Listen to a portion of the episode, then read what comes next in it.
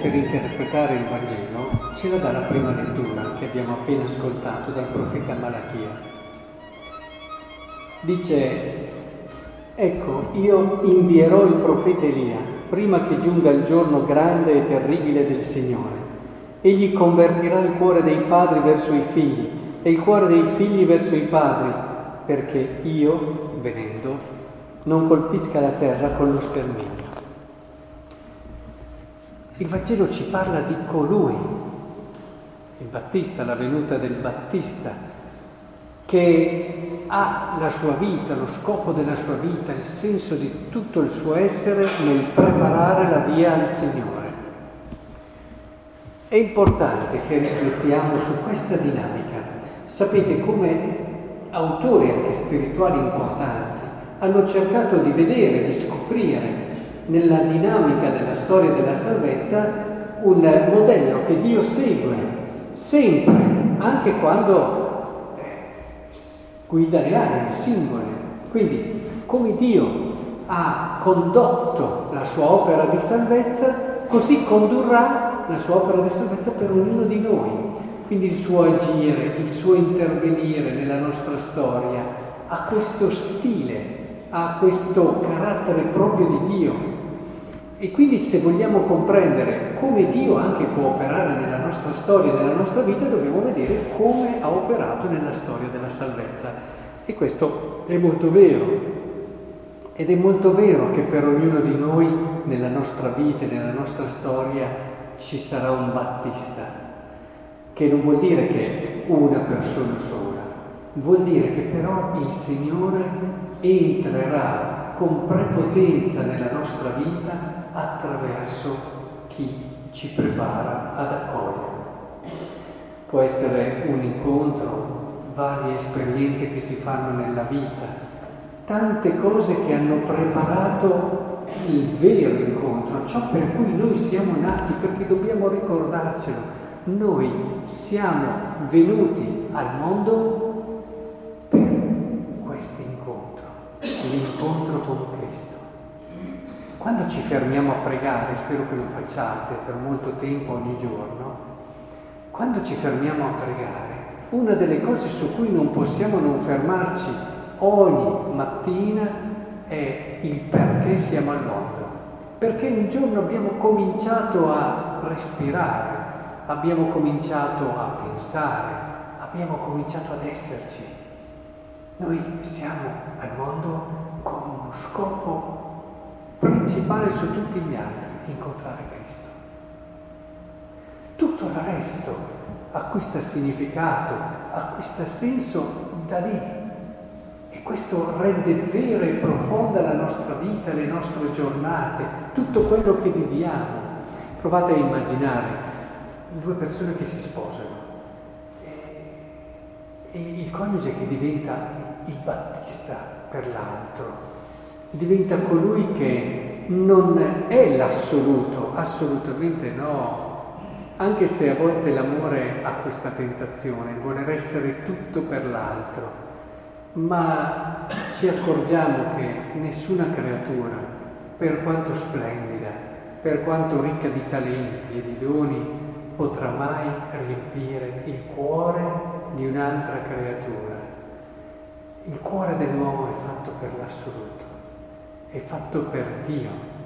E una creatura che ami davvero l'altra non si porrà mai come assoluto, ma sempre come Battista, che prepara l'incontro con l'assoluto. Lo dico degli sposi perché non è sempre semplice porsi con questo atteggiamento, ma questo è l'atteggiamento corretto. Noi ci siamo incontrati un giorno, ci siamo amati, ci amiamo, ma l'amore non deve esaurirsi in noi. Io ti amo davvero se attraverso il mio ascoltarti, accoglierti, donarmi a te, ti aiuto a, ad arrivare a giungere all'incontro per cui tu sei nata. Il mio incontro è di preparazione, il mio incontro è magari la cosa più importante della tua vita perché tu possa però arrivare allo scopo che è l'incontro con Cristo. Questo vale anche nella relazione bellissima con i figli, che ti dà il senso vero dell'educazione. Dietro a tutti i metodi pedagogici che possiamo inventare e possiamo studiare c'è un'idea di fondo. Io amerò mio figlio nella misura in cui lo aiuterò a entrare nell'orizzonte di questo incontro, fatto con pazienza, con rispetto della sua libertà, ma io genitore lo devo avere ben chiaro questo. E così tutte le cose che ci accadono, anche le prove, a volte ci chiediamo perché è capitata questa prova, perché è capita quest'altra. Non crediate che Dio opera tutto, sempre con questo fine, condurci a aprire il nostro cuore, aprire la nostra mente a questo incontro a capire che la nostra vita è fatta per questo incontro. Non c'è situazione della vita che non possa diventare per noi quel battista che prepara la via al Signore. E questo, badate bene, che non è uno svilire, eh? non è uno svilire. Non è che il battista, ad esempio, perché ha la sua vita come finalizzata a preparare l'incontro con Cristo sia svilito. No, è proprio esattamente il contrario.